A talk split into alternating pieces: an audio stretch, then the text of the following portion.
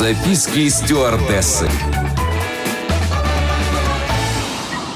Всем привет! Это рубрика «Записки стюардессы». Я, Леся Орлин, развею мифы о полетах, поделюсь фактами и секретами самой романтичной профессии, которой я отдала 4 года своей жизни. Записки стюардессы.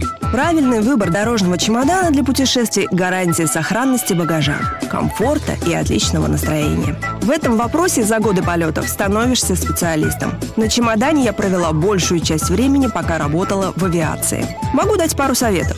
Покупайте чемоданы с необычной расцветкой, чтобы сразу узнать его на ленте. В случае потери багажа в аэропорту его будет проще найти. Пилоты и бортпроводники используют брелок крю, что означает экипаж. Обычно к нашим чемоданам при этом относятся бережнее. А купить эту волшебную ленточку можно свободно в магазинах. Никто с вас летное удостоверение не попросит. Чемоданы из текстиля легче по весу, и их мягкий корпус позволяет вместить больше вещей. К сожалению, быстро пачкаются и теряют внешний вид. Пластиковые хороши тем, что устойчивы к механическим повреждениям и подходят для тех, кто перевозит хрупкие предметы.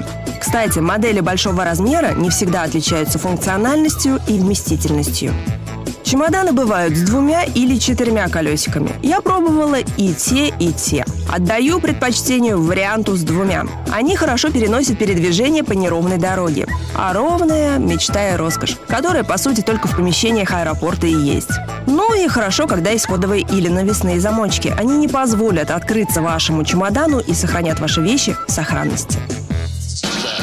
Записки стюардессы. На этот раз у меня все. Еще больше воздушных историй в следующем выпуске рубрики «Записки стюардессы». С вами была Леся Орлин. Всем приятных полетов.